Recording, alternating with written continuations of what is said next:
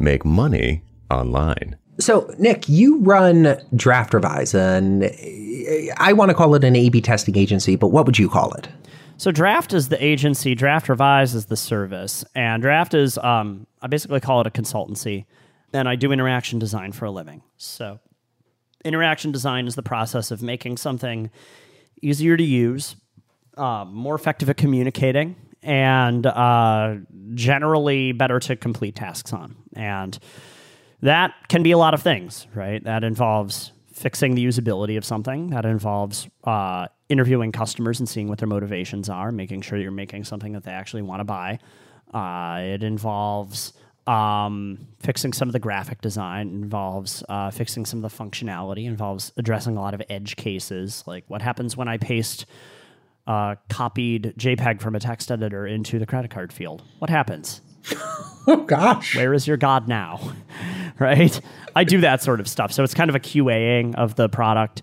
Um, it's a lot of things, right? And Draft has had that under its umbrella for the entire five years that it's existed. For the past three years, I've been running a service called Draft Revise, which basically acts as a uh, A/B testing, conversion rate optimization type service, and I operate on a retainer basis. What is A/B testing? It is the process of you have control the existing website and you want to test a change and see what happens. So you run that change for about 50% of your customers and you measure the success of the change. That is a way of being very careful and deliberate about your design process. It allows you to measure the impact of a design change in a way that is far more careful, less cavalier than if you just made the change and assessed the step function on Google Analytics, which who does that in practice? Nobody does that. Um, it's a lot easier to execute. Uh, so you have an A/B testing framework that's usually a WYSIWYG editor, or you can redirect people to a specific page if it's a more ambitious change.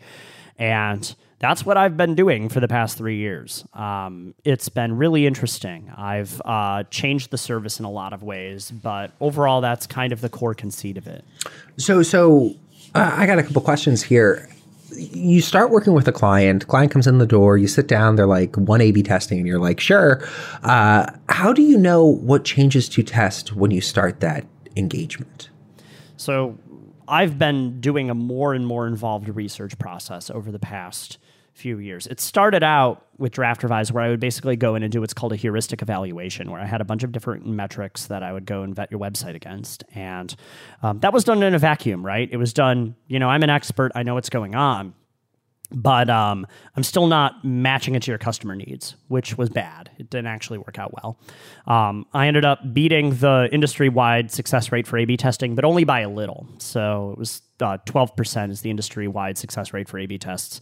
And I was at like 18 or 19, something like that. And that's fine. I mean, you're paying me to, you know, a 50% increase is cool, but that's still kind of dismal in the grand scheme, right? Like you're going to be dealing with more failure than success which sucks. Um, so more and more, I've been going off like the heat maps that come in as I run A/B tests and seeing like, oh, where are people actually like working on the site? Oh, they're not clicking at all here. So why are we A/B testing it? Right? like, um, they're just going to ignore the new thing too. How far are they scrolling down the page? Oh, nobody's even scrolling there. Okay, well that's a problem. Where are they being lost on the page? Oh, they're being lost up here. Now we need to change this element, and then we find the core thing that needs to be changed um, I've started looking more and more at Google Analytics because everyone has a horribly broken Google Analytics install. Um, and so just trying to fix that and deal with the Byzantine horror that is that stupid web application that I'm very grateful is being offered for free. Um, you get what you pay for.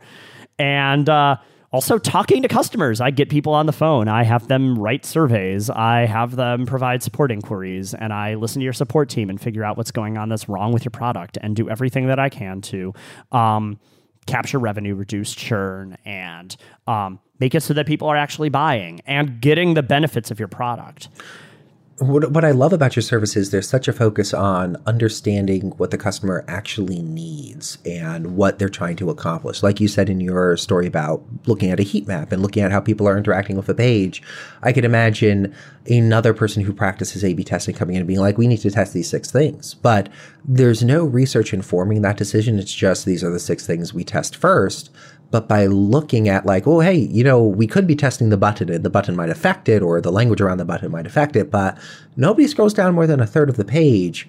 That seems like a more pressing issue. It seems like that's a real value you contribute to an engagement. Yeah, I mean, uh, one thing that I used to actually recommend, which I no longer recommend, was oh, A B testing can settle a debate.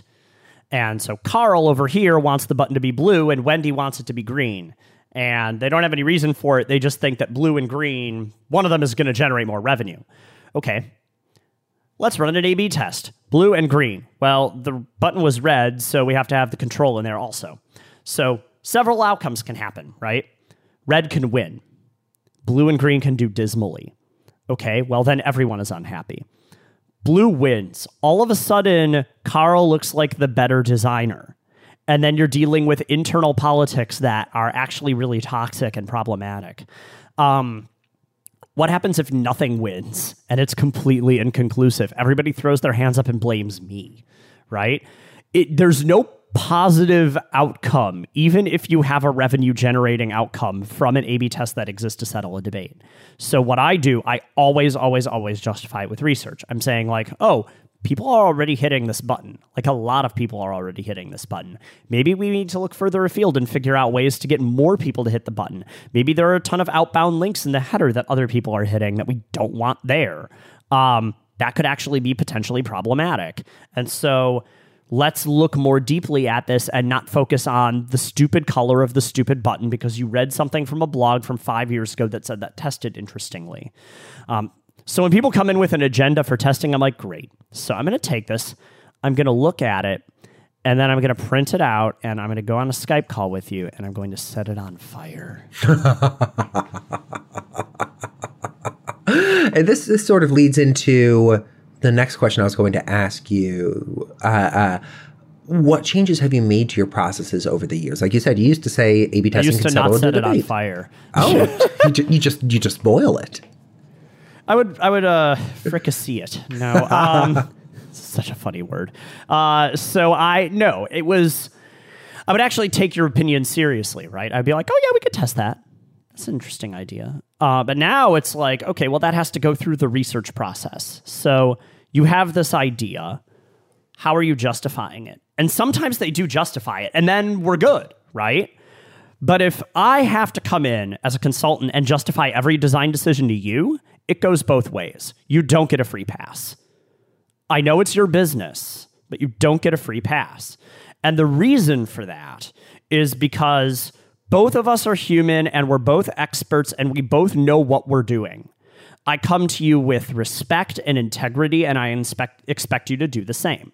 And so, you know, another thing that matters significantly in the design process i come at this from a design background. I am not a marketing guy or a growth hacker at all. Um, i believe that you are making design decisions when you're a b testing which you are. Changes to the copy are design decisions. They affect the way that your site communicates. Um, changes to the coloration obviously design decisions. Changes to the layout also obviously design decisions. Um, so when you're coming to me, we're doing a design process. And I do everything in my power to convey that draft revise is a design process and that you're buying design and it's in the guise of revenue generating conversion rate optimization, right? I found that works. Um, it took three years to settle on a process that works, and I'm very, very confident about it right now. Um, so, one thing about the design process, the reason I'm spending this whole time harping on this, when you're in a design critique, it doesn't matter who ventures the winning idea. It doesn't matter who critiques the idea in the best way. It's not a contest. You need to, everybody needs to work in the service of the design. There's another person in the room and you're there to serve them, and that person is the design. Okay. I'm not serving the client, I'm serving the design. The design serves the customer, the customer serves the client. And I know that's a long way to get to that point, but it generates business value and it results in a better outcome for everybody. Um, it also takes your ego out of the process, right? So you're not just fighting with the designer about matters of taste, um, and you're taking it away from uh, like like small trivial stuff. So one thing I love saying, the logo is purple. I hate purple. It's my least favorite color. I'm like, well, I hate purple too. But does purple fulfill the business goals? And then we have a conversation about the business goals right? And and i've immediately just pulled you over to my side of the table. And we're both attacking purple from a business standpoint. And then it turns out oh we have a premium offering. Purple has these royal connotations. Oh it's kind of like a feminine color. Oh it's like more of a luxury product. Oh great. It's like a beauty product now we can use purple and you're just going to grin and bear it every time you drop purple on that website, right? Like, and it's, I'm just completely spitballing an example here, but that that's an example of some something where like, you know, I don't care whether or not the color is purple, only in as much as it fulfills the business goals. Do you often run into clients or experience clients who assume that their customers are carb- carbon copies of themselves, same yes. taste, same preference? How do you overcome that? I research. I mean, I, I talk to the customer. I'm like, who are you? How old are you? Where do you mm-hmm. live? Um, mm-hmm. I get demographic maps. When do you shower? when do you shower? Where were you on the night of January the 16th? Um, great user experience interview question. No. Um, I, I do what's basically a jobs to be done interview. Um, and uh, my colleague Eric White actually wrote a really great thing about this recently that I saw at um, a conference that I went to in Stockholm with you. And uh, basically, you're you're sitting down and you're asking, well, why did you buy this? Right? Okay. Uh, you needed it. Okay. Well, why did you need it? Okay, great. How did you go? How did you determine to to buy this one? I've vetted a bunch of competitors. Okay, which competitors? Okay, why did you settle on this one? Well, because it was the prettiest. Okay, well, what what about it is pretty? Okay, this. And then all of a sudden you have this giant map of the customer's motivations, right? And you're sitting there and I'm just asking questions and shutting up. Like I'm not saying, "Oh, well, um, you know, you're a I don't know, a single mom in uh, New York City." And you just bought this and you completely love it and it helps your life in New York City so much and you really love it as a parent and it's really great. Um, everybody else thought that people in trucker hats in Alabama really like this. It's like, oh, crap, you know. Why were 85% of your hits coming from Manhattan? You know, like, right? Like, so so you get this all the time and I, I try and provide i mean this is a classic ux research thing. You provide a persona right? You say okay well here's jane. She's basically you know as if sex in the city were a documentary and these are her motivations and these are what she wants and this is what you know et cetera et cetera. And um you end up getting a lot of insights that are really really valuable as far as how to communicate right? And how to change the design right? So maybe it should be purple at that point. Maybe it should be like peach or pink or I don't know. I hate you know changing something to pink because feminine, but um, you know, consider alternate things that aren't the like red and black and the impact font that you're using to to pitch to Joe Q Public in Alabama that's not landing, right? This is the drastic example, but sure. you see the point. I'm, I'm, We're losing listeners incredibly fast. Everyone is just track right. so uh, uh, I'm curious. Uh, I, I, know you've changed this over time, and I'm curious what types of businesses have you found benefit the most from A/B testing, and where are you personally focusing your time and attention within the business? What type of businesses are you focusing on?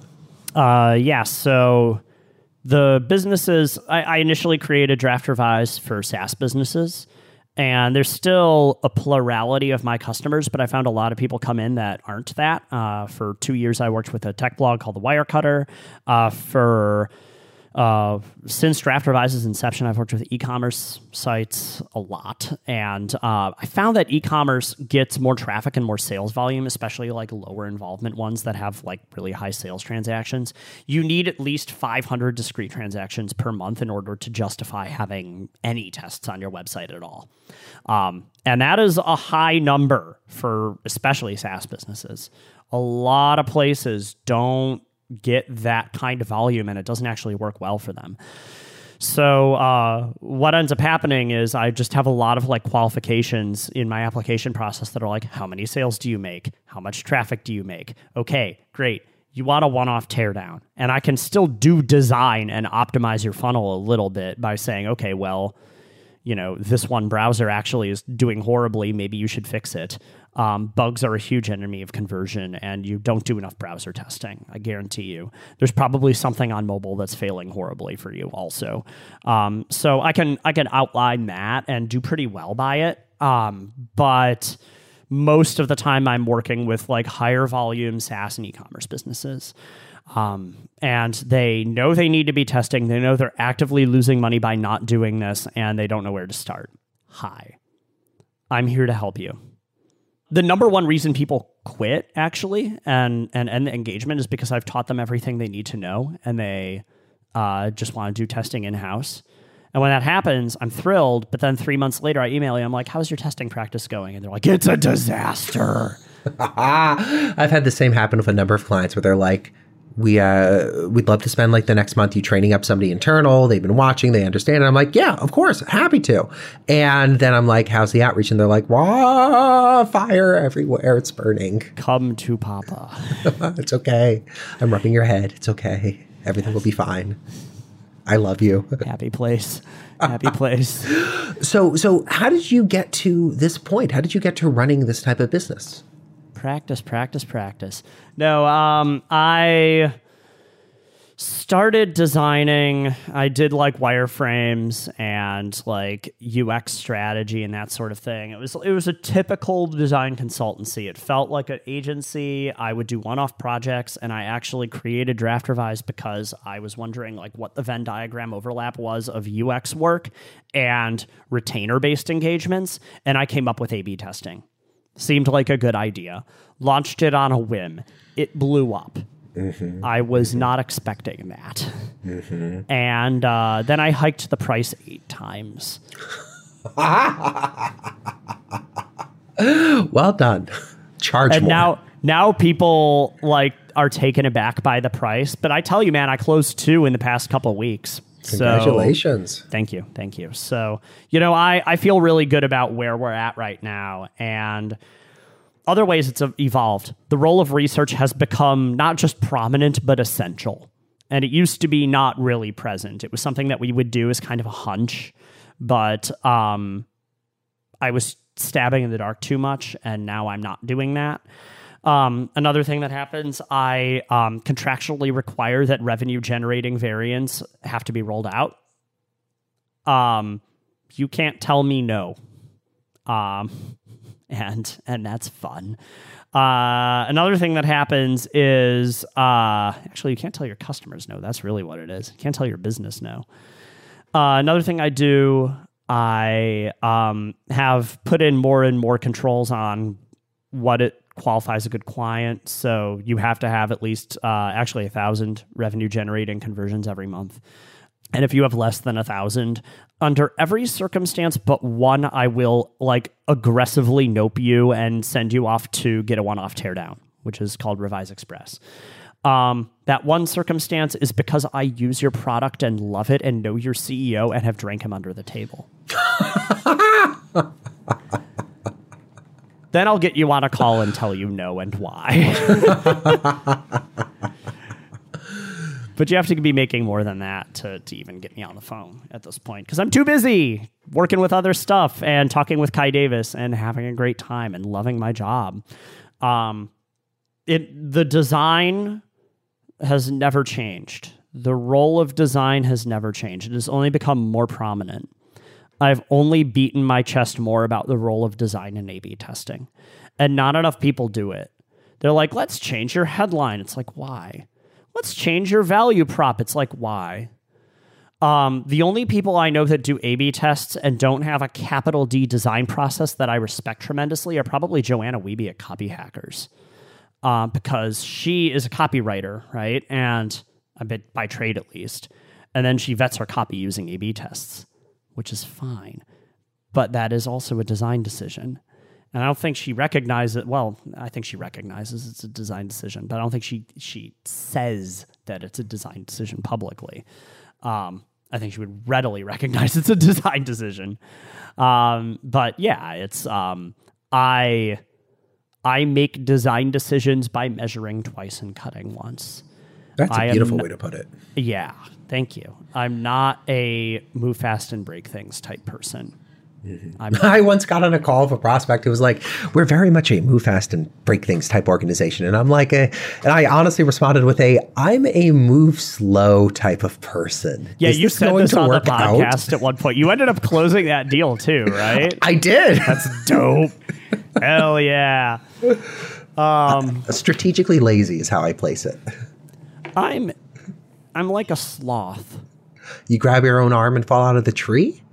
No, man. I you know, they persist. It's fine. It's fine.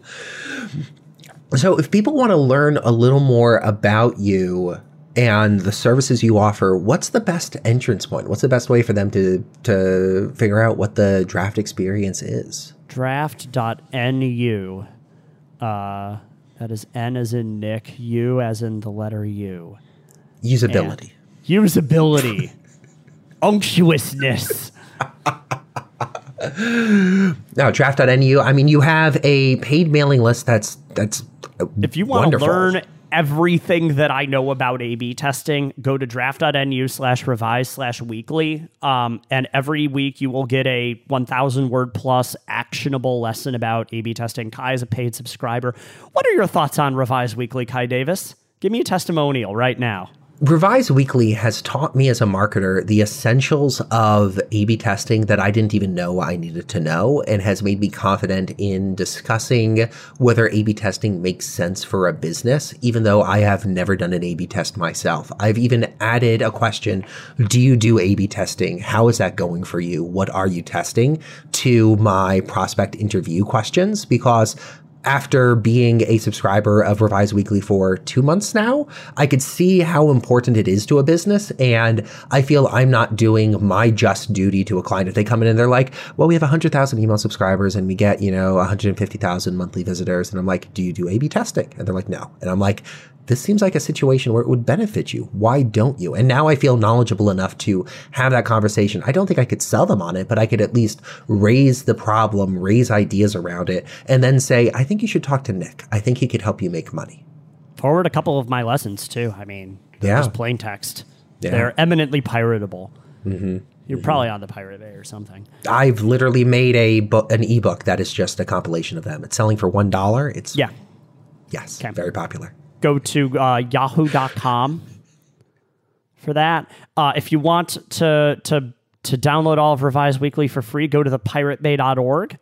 If you want to actually pay me money for it, go to draft.nu slash revise slash weekly. And I promise you, I will give you a high five in person if we ever cross paths. I've seen it. He does. It's beautiful. It's majestic. Look at the elbow. That's how you have a good high five. I know it sounds counterintuitive. Try it. Yeah. Now you got to follow through for the elbow, and then it's just like smack, and they're like, "Oh, my hand stinks," and you're like, "Yes." Thank you for joining me for this high five. Loving me is painful. uh, uh, any other any other things you've written or content on your site or resources that people should check out if they're like, I want to learn more about Nick or learn more about A/B testing? No, uh, okay. I uh, have a book about interaction design called Cadence and Slang. It's widely considered the best in my field. If you go to cadence.cc, um, if you want to actually think you're a good fit for Draft Revise, take a look at draft.nu slash revise. Um, it is a fantastic way to begin the conversation if you just throw your email address at the bottom there and uh, fill out the application. I would love to hear from you if you're a business that thinks you may benefit from A B testing and the kind of research driven design work that I do. And uh, yeah, that's it. Wonderful. Thanks so much. Mm-hmm.